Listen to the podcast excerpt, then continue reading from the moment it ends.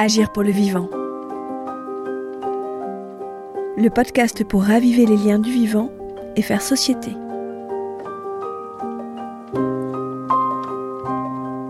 Raviver les braises du vivant avec Sébastien Blache, Gilbert Cochet, Baptiste Morisot.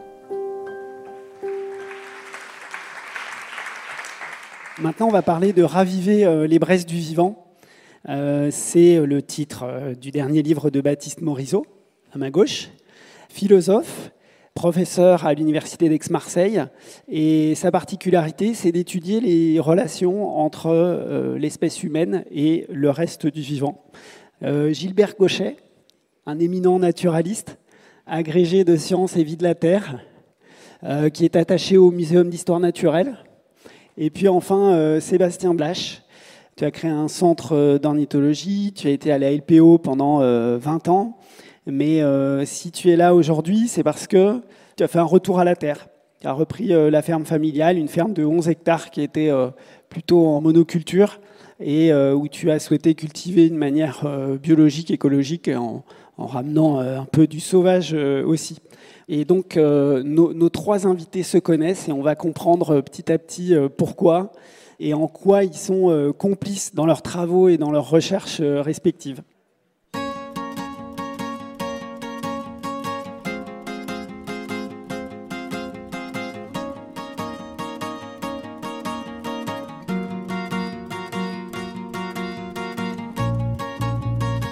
Baptiste, je voudrais que tu nous expliques en fait Raviver euh, les braises du vivant, euh, le titre nous laisse entendre que la situation est mauvaise du point de vue de, la biodiversité.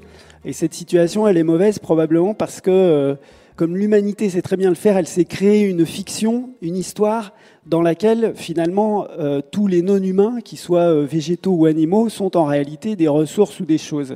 Et cette conception de notre environnement a fait qu'on aboutit sur aujourd'hui euh, une vraie catastrophe, une, disparition de nombreuses espèces et l'effondrement de certains écosystèmes. Je voudrais que tu nous expliques en fait en quoi le fait de mieux comprendre les animaux qui nous entourent, les végétaux qui nous entourent, euh, peut changer notre manière en fait d'envisager les non-humains et de ne plus les traiter comme de vulgaires ressources. Alors, attention, attention, je fais de la philosophie tout de suite, euh, au débeauté, sans préparation. Le point du problème pour moi, c'est que l'interprétation de la crise actuelle, euh, simplement en termes de crise euh, économique, c'est-à-dire pointer un adversaire économique qui euh, s'est embarqué dans des logiques systémiques qui produisent des effets de destruction qu'on connaît, ou comme une crise politique, d'impuissance des pouvoirs publics, c'est une interprétation qui est juste mais qui est insuffisante. Et elle est insuffisante au sens précis où il me semble qu'elle rate que la possibilité de cette situation actuelle, euh, elle, implique autre chose, en plus, euh, que j'appelle une crise de la sensibilité au vivant. La crise écologique est aussi une crise de la sensibilité au vivant. Et ce que j'entends par crise de la sensibilité, c'est euh, une pauvreté dans la gamme des relations qu'on peut entretenir avec le vivant, dans la gamme des mots qu'on a pour dire le vivant, dans la gamme des capacités à voir à l'égard du vivant, dans la gamme des émotions envers lui. Et c'est cet appauvrissement des relations qui est pour moi euh, le cœur du problème. Et j'ai l'impression qu'il se joue ici euh, quelque chose qui est euh, assez différent de la formulation classique du problème écologique dans lequel on oppose de manière un peu binaire de l'exploitation qui serait nécessairement destructrice et de l'autre de la sanctuarisation ou de la protection qui serait nécessairement le bon rapport à la nature. Il me semble que la fragilité de cette approche, qui est un peu caricaturale, mais dont on hérite dans une certaine mesure, c'est que euh, dans les deux cas, c'est une seule relation. Il y a une pauvreté de relation dans les deux cas. Or, je crois que ce dont on a besoin aujourd'hui euh, pour transformer la matrice de notre rapport euh, au reste du vivant, c'est un enrichissement des relations possibles, c'est une pluralisation des relations possibles. Que ce soit dans les pratiques agricoles, que ce soit dans les pratiques naturalistes, que ce soit dans les pratiques de, de défense des milieux ou de protection forte, on a besoin de ce pluralisme-là et on a besoin de penser les alliances à l'intérieur de ce pluralisme. Et c'est dans ce cadre d'un enrichissement de nos relations au vivant et de trouver les bonnes alliances entre ces relations, eh bien, que ça fait sens pour moi d'être précisément sur cette chaise euh, entre ces personnes-là.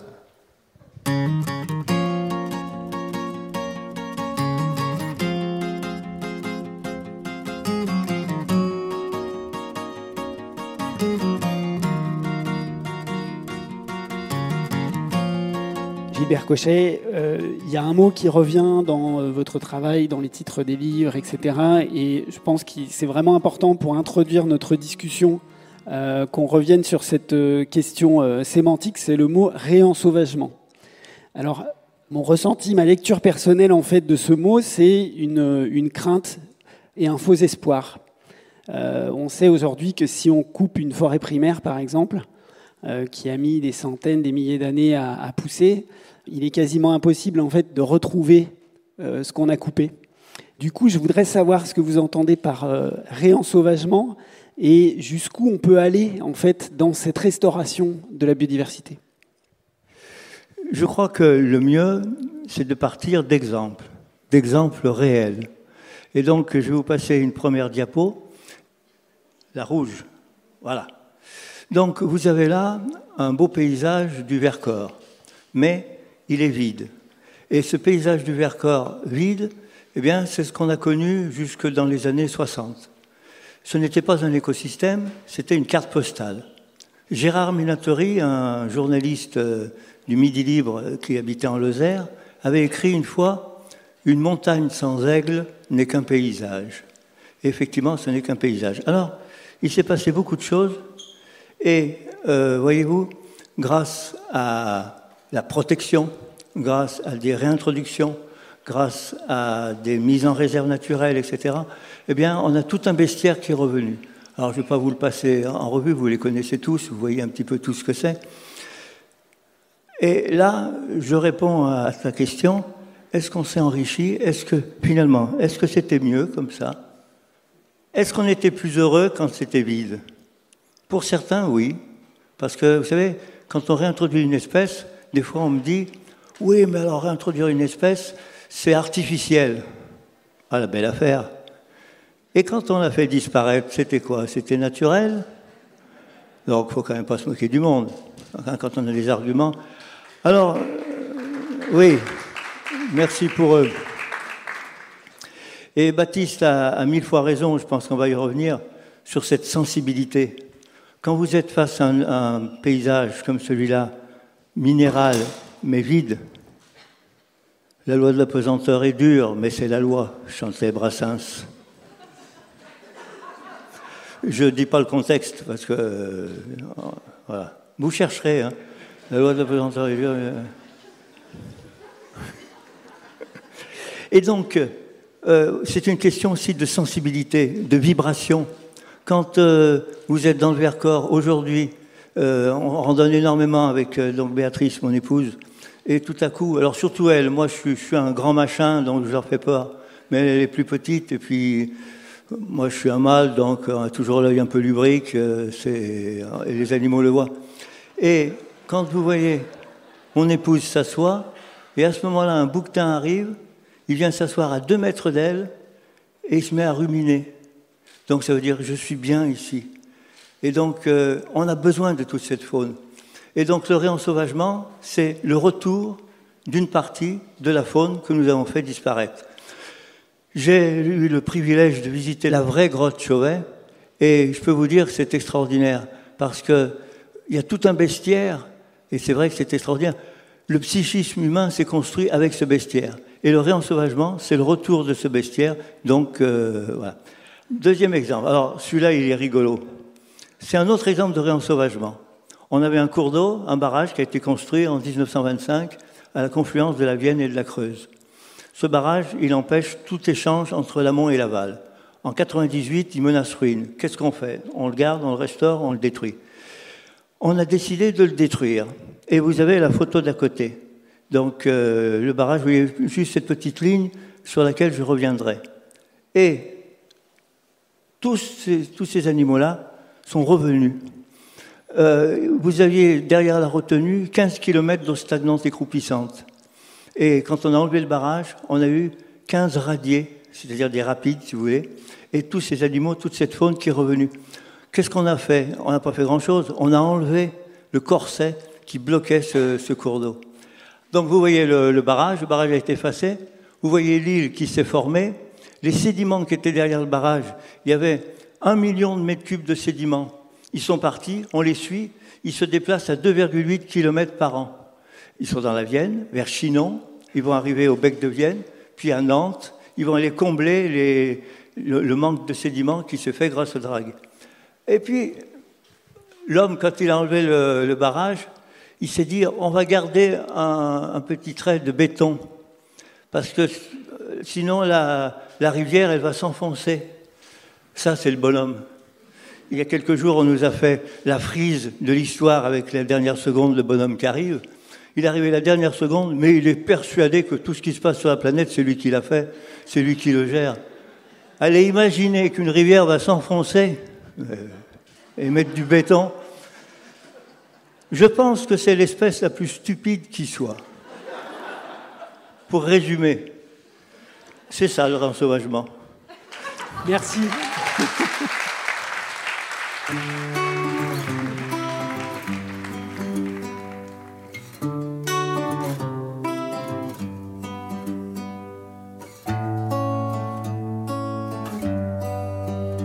Sébastien, j'aimerais te demander en fait ce réensauvagement, si on peut appeler ça comme ça, euh, comment est-ce qu'il se manifeste euh, dans ta ferme?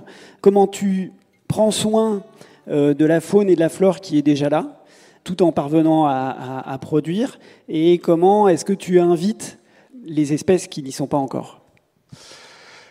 En fait, on a recréé un système agricole.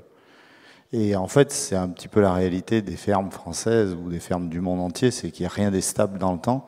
En 2006, quand j'ai eu l'opportunité de reprendre une parcelle, c'était une parcelle d'une exploitation en monoculture. Hein, c'était une grosse ferme qui avait 11 hectares et que j'ai pu récupérer. Il y avait, ça faisait 30 euh, ans qu'il y avait du maïs sur cette parcelle sans arrêter. Ça, c'était un oncle qui faisait ça. Mon grand-père, avant, avait lui-même cette parcelle dans son exploitation. lui était en polyculture élevage. Et quand moi j'ai repris euh, la ferme, en fait, il n'y avait plus rien sur cette parcelle. En termes de, faune visible, on va dire, et de flore euh, exceptionnelle, il n'y avait plus vraiment d'oiseaux. Dans le maïs, on a que le dicnem criard qui vient de temps en temps, mais après ça, il n'y a rien d'autre.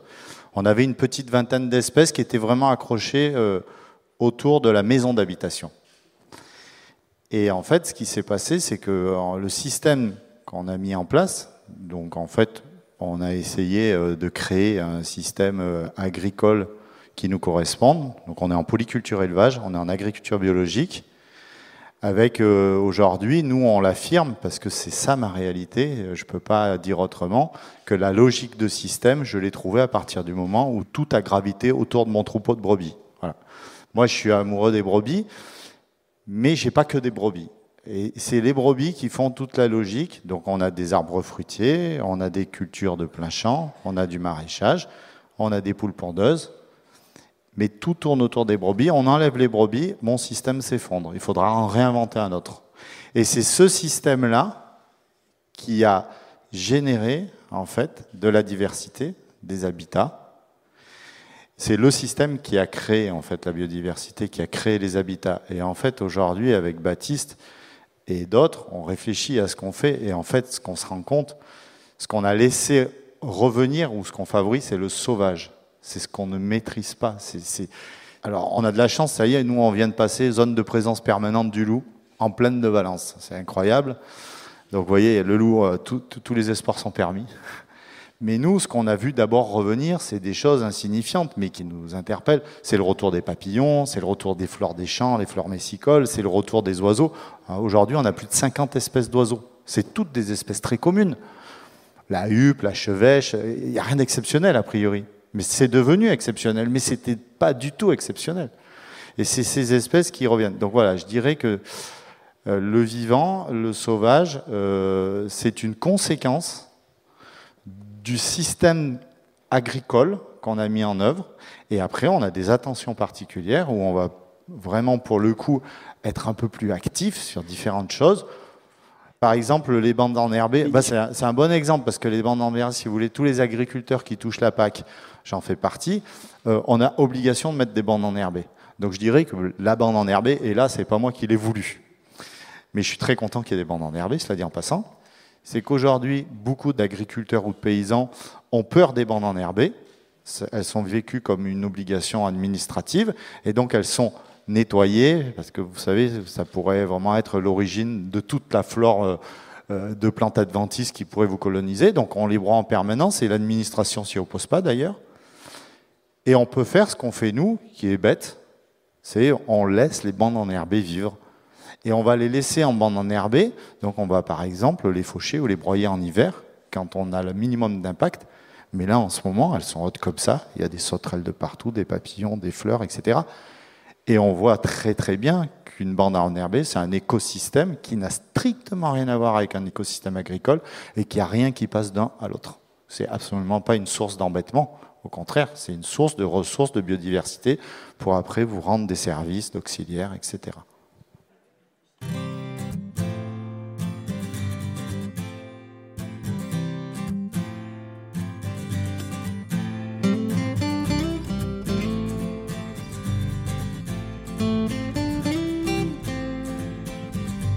Baptiste euh, Morisot, j'aimerais que tu nous expliques comment vous vous êtes rencontrés tous les trois. Parce que c'est vrai que, a priori, les paysans ou les agriculteurs sont pas toujours super accueillants avec les naturalistes et c'est différentes populations qui ne euh, se rencontrent pas euh, spontanément tout le temps. Qu'est-ce qui a fait que vous puissiez vous rencontrer et en quoi cette rencontre vous aide, en fait, vous, vous nourrit les uns les autres? Oui, alors c'est compliqué cette histoire des relations entre paysans et naturalistes et euh, moi je préférerais ne pas m'embarquer donc là dans, des, dans un discours assez général parce que c'est des profils humains qui sont beaucoup plus riches et divers que, que ce qu'on pourrait dire. Donc je vais juste parler de ce qui s'est passé très localement là et ce qui me permet aussi d'exprimer ma gratitude à ces deux personnages-là, qui sont en fait les deux héros de mon livre, au sens où ils y figurent, mais aussi et surtout au sens où c'est leur rencontre qui a été pour moi l'inspiration et le vecteur, le tremplin et en même temps le trouble euh, qui m'a amené à écrire ce livre et à défendre euh, ce que j'y défends. Alors je peux vous raconter un peu comment j'ai circulé de l'un à l'autre parce que c'est ça qui est drôle. Euh, donc c'est Gilbert qui m'a vraiment introduit, expliqué, convaincu de l'importance de la libre évolution, de ce que c'était que la libre évolution, de la manière dont ce concept qui est souvent mal compris est extrêmement euh, fin, extrêmement intelligent pour essayer de repenser des formes de, défense des milieux en sortant des vieilles oppositions entre la sanctuarisation à l'américaine ou l'exploitation euh, stricte. Euh, à la sortie d'une conférence, je suis venu le voir en lui disant avec des étoiles dans les yeux en lui disant euh, je veux faire quelque chose, euh, je, veux, servir à quelque chose sur cette histoire de libre évolution. Et il m'a dit ok, d'accord, très bien, euh, vas-y. Et il m'a fallu quelques temps pour trouver la manière dont j'allais m'y intéresser. Donc j'ai essayé de le défendre d'une certaine manière dans ce livre. Et c'était adossé à un, projet très concret de, de forêts pour les, les, mettre en libre évolution, qui est défendu par l'association Espace et qui est défendu parallèlement par l'association Forêt Sauvage. Et euh, donc j'ai commencé à défendre ces projets-là. Et puis parallèlement, euh, j'ai rencontré Sébastien, euh, qui lui pratique une forme d'agriculture qui est, à mon sens, vraiment extraordinaire et qui a une sorte de sensibilité, parce que justement, Sébastien est naturaliste, c'est un paysan naturaliste qui est vraiment une, une espèce étrange, assez rare, en voie de disparition elle aussi malheureusement, alors que euh, c'est une hybridité qui leur donne une sensibilité assez extraordinaire à cet héritage qui est un milieu exploité, c'est-à-dire qui a été mis en perturbation agricole depuis euh, des siècles, et en même temps toutes les dynamiques sauvages euh, qui s'y manifestent, qui y travaillent, qui y reviennent ou qui y disparaissent. Et pour l'anecdote, c'est ça que je veux raconter. La première fois que j'ai parlé de libre évolution à Sébastien, on était au resto et il fait le hochement de sourcil quand il est sceptique il a un hochement de sourcil. Et je me suis dit, euh, alors que moi j'étais absolument persuadé qu'il y avait une alliance très profonde entre la défense de la libre évolution, la défense de euh, ce moyen de, protéger les milieux euh, qui consiste à laisser des forêts se développer sans exploitation, sans prélèvement, et le type d'agriculture que fait Seb.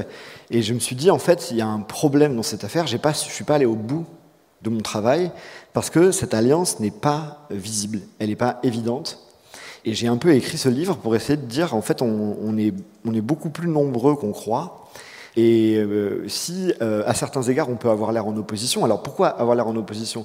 Pour une raison assez simple, c'est que le principe de la libre évolution, c'est de ne pas mettre les mains dans le système. C'est une manière de la définir.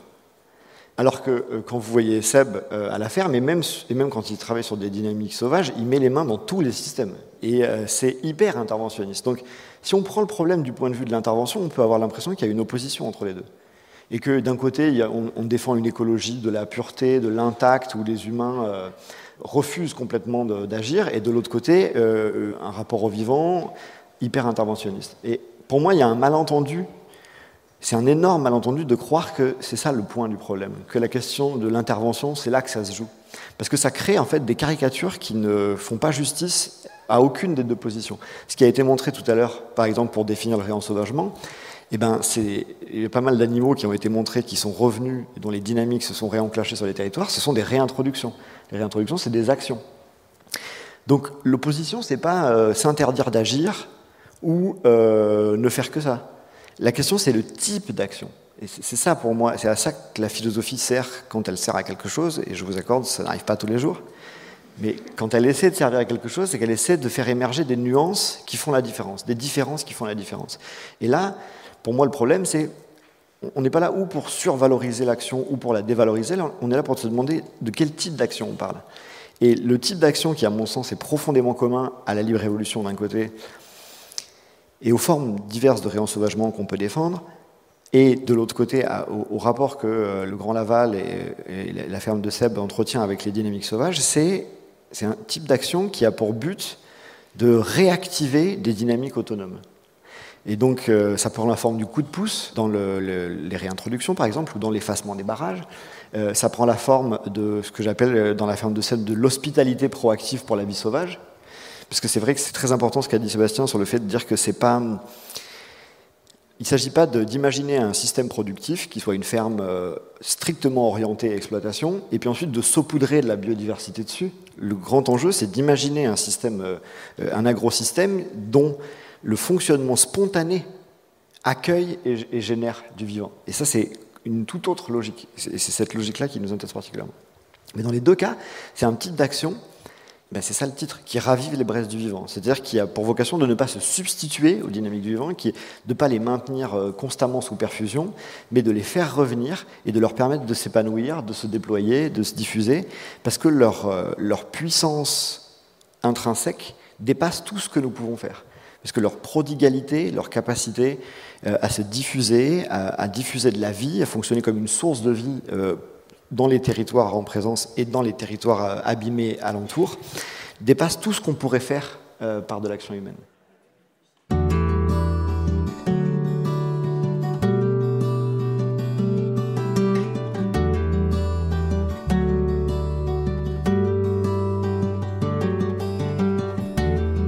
Gilbert Cochet, quand on vous demande que faire pour euh, accompagner le, réensauvagement, euh, vous répondez dans votre livre en tout cas, rien et ce sera déjà beaucoup.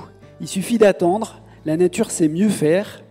Alors, c'est, je voudrais qu'on rentre dans la subtilité justement de cet interventionnisme parce qu'on on voit à certains moments il faudrait ne rien faire parce qu'effectivement, euh, on l'a vu notamment avec, des études dans les rivières aux États-Unis. Je ne sais pas si vous avez vu ce documentaire euh, qui s'appelle Artificial et où on voit qu'il y a un réempoisonnement de nombreuses rivières, etc. Puis il y en a une qui a été oubliée euh, qu'on n'a pas réempoisonné. Et en fait, on revient euh, quelques décennies plus tard, on s'aperçoit qu'en fait, elle a fait dix fois mieux que tout ce que les hommes ont essayé de faire dans les autres rivières. Donc les, les, pêcheurs sont hyper surpris. Et donc, je voudrais comprendre, en fait, euh, quand est-ce qu'on commence à intervenir? Quand est-ce qu'on s'arrête? Est-ce qu'il faut ne rien faire? Oui, alors c'est marrant parce que j'allais prendre la même euh, source, Artificial, et dans cette source, il y a à un moment donné un Américain qui dit L'homme, il ne sait pas faire confiance à la nature. Il veut être le gardien en chef de la nature. Il se prépare un dur labeur. Et on perd beaucoup de temps à contrôler la nature. Alors que lorsque la nature nous a dit, mais donnez-vous donc la peine d'entrer, le jardin, il est là. Nous, on est arrivés avec nos kalachnikovs, avec nos gourdins, etc. On a mis le bouzou un peu partout. Et puis après, on pense que c'est un peu indispensable de réparer tout ça. Alors en fait, la nature nous disait, donnez-vous la peine d'entrer, mettez-vous les pieds en éventail et vous verrez, tout se passe bien. Je donne un exemple précis de cette situation. Il se trouve que je suis lyonnais. À l'amont de Lyon, on a une île qui s'appelle l'île de la Pape, qu'on a mis en réserve naturelle. J'ai beaucoup travaillé, j'ai bagué les oiseaux là-dessus. Une réserve qu'on ne touche pas du tout, qui fait plusieurs milliers d'hectares. C'est une forêt alluviale. Cette forêt alluviale, eh bien, vous avez les arbres, ils puisent dans la nappe les nitrates, les phosphates, etc. Et on a une eau qui est de très bonne qualité dans les beaux quartiers de Lyon. On l'a même appelée Grande eau de Lyon. Elle était chez Bocuse, euh, l'eau du robinet, Grande eau de Lyon. Elle coûte très peu cher parce que on n'a jamais vu un peuplier ou un aule tendre la branche et dire voilà, je vous ai fait un mètre cube d'eau propre, ça vaut de 3 euros le kilo. Euh, C'est gratuit. Et quand la nature, elle fait de l'eau propre, elle ne sélectionne pas, elle ne fait pas de l'eau propre que pour la faune sauvage, elle fait de l'eau propre pour tous. Donc nous, qu'est-ce qu'on a fait? On a fait disparaître les forêts alluviales. Selon un rapport du WWF, 90% des forêts alluviales en Europe ont disparu. Eh bien, si on veut euh, faire quelque chose, pour répondre précisément à ta question, il y a quand même pas mal de réparations à faire. Alors les réparations à faire, c'est on est arrivé à un niveau d'ingénierie qui fait que on, a pratiquement réponse à tout. Ça, c'est quelque chose. Quand je dis l'homme est une espèce stupide, c'est de la provocation, bien sûr. Il, peut l'être un temps, mais après, la restauration des rivières, et notamment en France, on est vraiment au point. Il y a 500 000 km de cours d'eau, il y a 100 000 euh, obstacles, on va dire, dont 600 grands barrages, et on en, a déjà effacé, supprimé plusieurs milliers. Donc euh, il y a tout un travail qui se fait, on, est en exemple même au niveau euh, européen. Alors ça c'est pour les cours d'eau, mais euh, pour tous les habitats, pour tous les écosystèmes, on a une approche précise. Pour la forêt, on ne fait rien, on laisse faire. Et donc on fait partie avec mon épouse Béatrice des membres fondateurs de l'association Francis Allais pour une forêt primaire. Donc quand il nous a proposé de faire ça, moi je commençais à avoir des cheveux blancs, un truc qui va durer 800, 900 ans, on signe, hein. Euh, là, euh, même Edgar Morin, hein, je pense qu'il faut qu'on lui dise, il faut qu'on signe tous là. Et la forêt primaire, mais euh, j'arrive pas à comprendre comment une majorité d'êtres humains n'ont pas encore compris que cette planète Terre, avec toute sa faune, avec tous ses écosystèmes, avec tout ce qui fonctionne très bien, bah, il suffit de le regarder. Quoi. en fait, la seule chose qu'on ait à faire, c'est un mode contemplatif, point barre. Mais le problème, c'est que tout a mal démarré. Les enfants, sur la plage, ils sont là. Normalement, ils devraient s'asseoir, regarder le flux et le reflux, dire c'est beau, voilà, en mode contemplatif. Seulement, il y a le père qui arrive avec un seau, avec sa, sa, pelle, son râteau. Il dit Tu vas voir, je te fais des canaux, je te fais des. Le gamin, il grandit. Eh bien, il, fait une école de BTP, hein, ça manque pas pelle mécanique, bulldozer, et vas-y que je te bousille tout. Et alors, le plus terrible, le plus terrible qui soit, c'est qu'à ce moment-là, l'homme a inventé la ligne droite. Ça, ça devrait être interdit. Sur la planète, il n'y a que des courbures. La beauté est courbe. Les femmes les hommes, on essaye de se tenir droit, mais les femmes, c'est de la courbure. Euh, une rivière qui fait des courbes, c'est pareil, elle prend son temps, elle va chercher loin à droite, après à gauche, etc. Et donc c'est tout ça qu'on devrait euh, étudier, qu'on devrait suivre, et puis on laisse faire la nature, elle fait pousser des fruits. Euh, on était au Costa Rica il n'y a pas très longtemps, on était en pleine forêt, il y avait des bananes complètement sauvages, énormes. On avait l'impression de, de manger des mousses au chocolat, mais à la banane. Et alors bien sûr, le chlordécone, il n'y en a pas. Donc on se dit, mais pourquoi on a inventé le chlordécone? Pas pour vendre du chlordécone. Voilà. Bon, et puis pour abîmer un peu les gens. Mais voilà, pour répondre, il y a le monde associatif qui fait un boulot fabuleux. L'ASPAS qui achète des réserves de vie sauvage. On a acheté dans le Vercors 500 hectares, 2 millions 3, donc euh, sans précédent pour un monde associatif. Et puis, euh, je préside Forêt Sauvage. Allez sur Internet, Forêt Sauvage, il y a la lettre Naturalité qui rapporte des tas d'expériences. Donc voilà. Et on l'a évoqué souvent cette semaine, c'est vrai se rapprocher du monde associatif, c'est souvent une première étape très intéressante.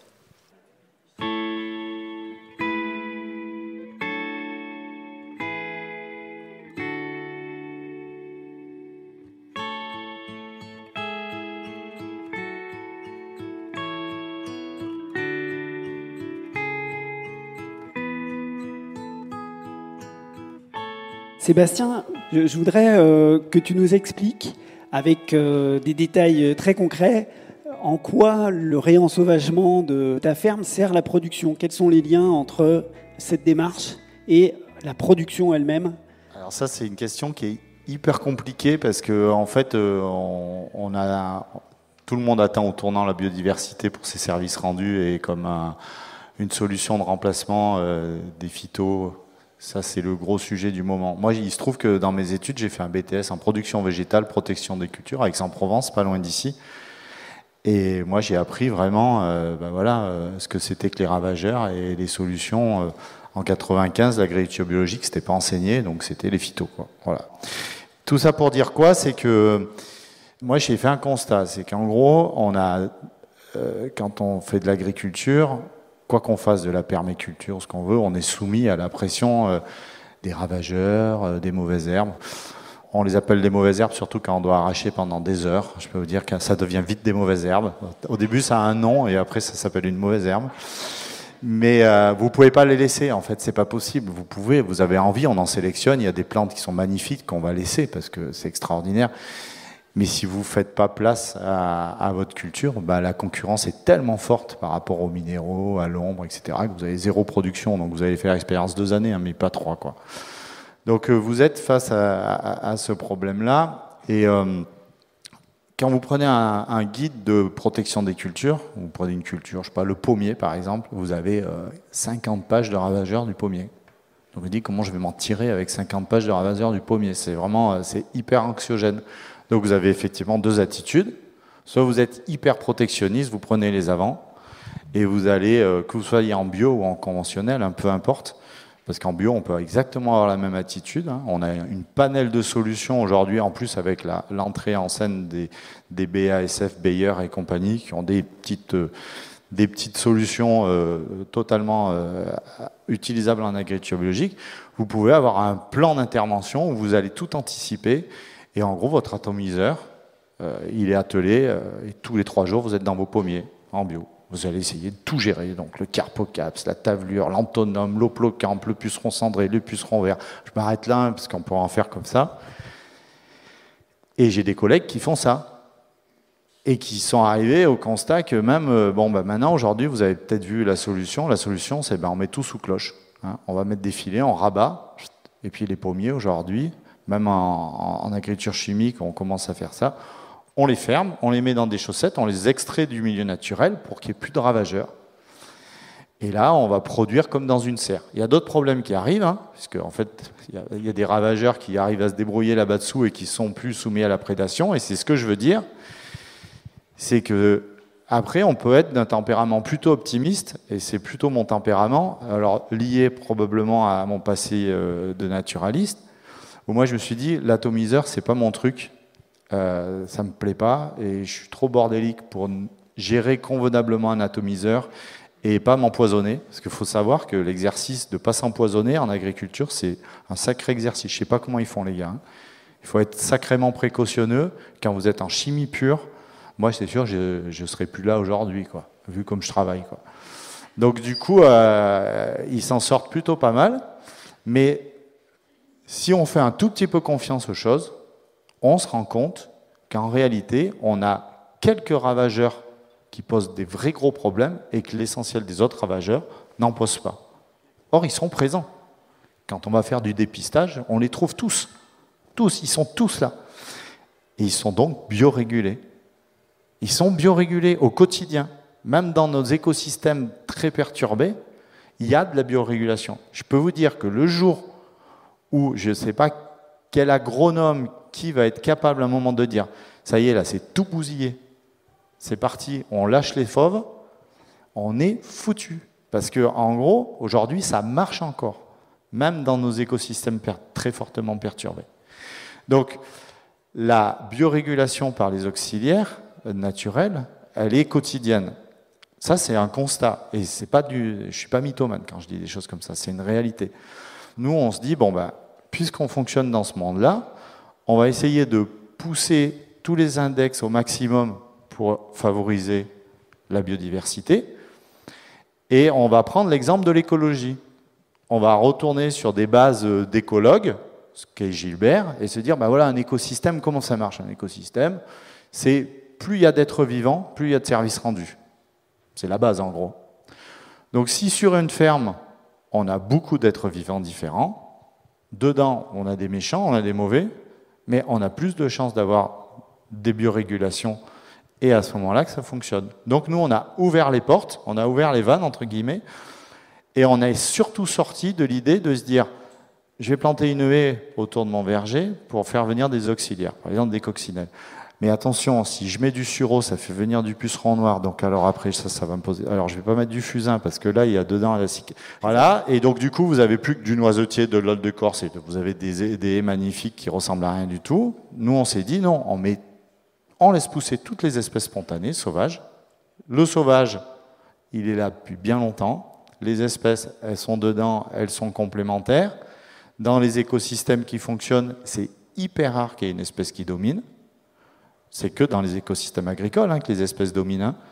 C'est quand on a tout cassé. Euh, et donc, du coup, voilà. Donc, on va essayer de, favoriser un maximum d'espèces dedans, qu'elles soient bonnes, mauvaises. Vous savez, nous, euh, on est très contents aujourd'hui, et je le dis euh, sans ironie, ait le retour du loup.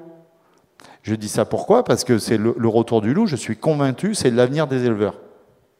On pourrait en débattre, c'est très facile à comprendre. Aujourd'hui, le principal problème des éleveurs, c'est les ongulés qui sont dérégulés et qui ont été tellement favorisés pour la chasse qu'aujourd'hui vous vous retrouvez à plus pouvoir cultiver du fait de la présence des ongulés. Vous mettez le grand prédateur dans le cycle, les ongulés ils n'ont plus le même comportement et vous pouvez de nouveau retravailler.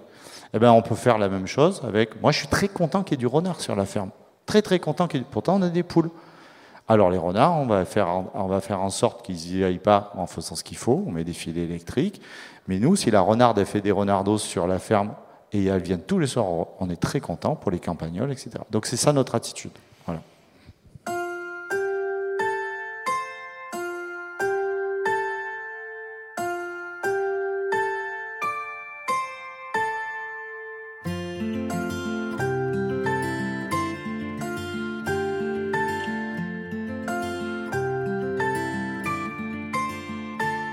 Ma dernière question, euh, Baptiste, en fait, c'est on a vu des belles images d'environnement sauvage. Il y a un chiffre qui est sorti euh, récemment. On tue volontairement 2 millions d'animaux chaque minute dans le monde. C'est la, source du chiffre, c'est la FAO. Donc, en principe, c'est plutôt vrai. Euh, donc, on aurait l'impression que d'un côté, il y a ce, monde sauvage qui est préservé, etc. Et puis, nos, vies quotidiennes qui finalement directement ou indirectement, conduisent à cette espèce de carnage euh, qu'on n'a pas envie de voir. Ma question, c'est qu'est-ce qui, dans notre vie euh, quotidienne, peut contribuer à raviver les braises du vivant, peut contribuer à ce réensauvagement? Déjà, euh, c'est de sortir de cette opposition, c'est de sortir de la spontanéité de cette opposition. C'est-à-dire que justement tout l'enjeu là et tout l'enjeu de faire parler ensemble euh, un paysan qui fait de l'hospitalité pour de la vie sauvage et un naturaliste qui défend de la libre évolution et de l'effacement de barrages, c'est de dire que nous sommes euh, en train de changer de paradigme pour ce qui est euh, de la, question de la protection des milieux. On a hérité justement d'une approche dualiste qui disait il y a deux mondes. Il y a le monde de, l'exploitation qui, lui, est voué essentiellement à maximiser l'abondance, la sécurité alimentaire et les profits euh, commerciaux. Et il y a le reste du monde qui est le monde sauvage. Et ce sont deux mondes séparés. Et celui-là, on va plus ou moins le protéger. Cette histoire a été fausse. Elle hérite d'une cosmologie fausse, d'une métaphysique fausse et d'une anthropologie fausse.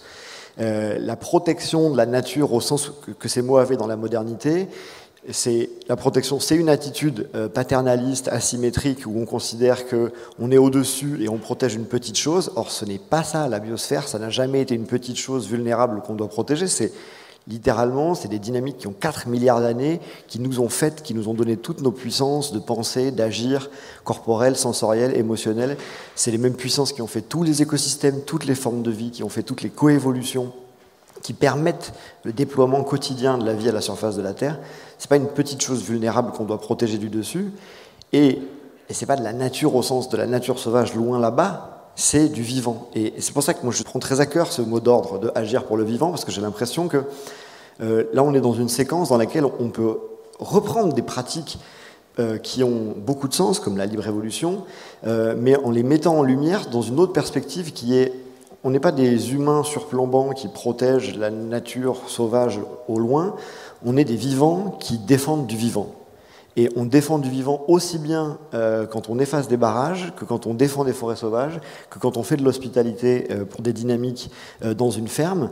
la séparation entre les deux, aussi bien entre sauvage et, et artificiel d'un côté et entre humain et vivant de l'autre, elle est plus, à mon sens, à l'ordre du jour.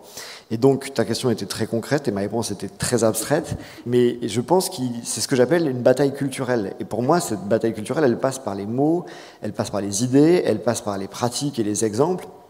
Elle ne tiendra pas en, une action. Je ne peux pas dire non, il n'y a pas une action. Euh, il faut euh, se laisser transformer euh, par les nouvelles compréhensions du vivant, les nouvelles compréhensions de, de nos relations à lui qui sont en train de, d'émerger un peu partout autour du monde, qui sont défendues, et euh, de pousser euh, dans ce nouveau projet euh, pour se réapproprier personnellement la défense de nos milieux de vie multispécifiques.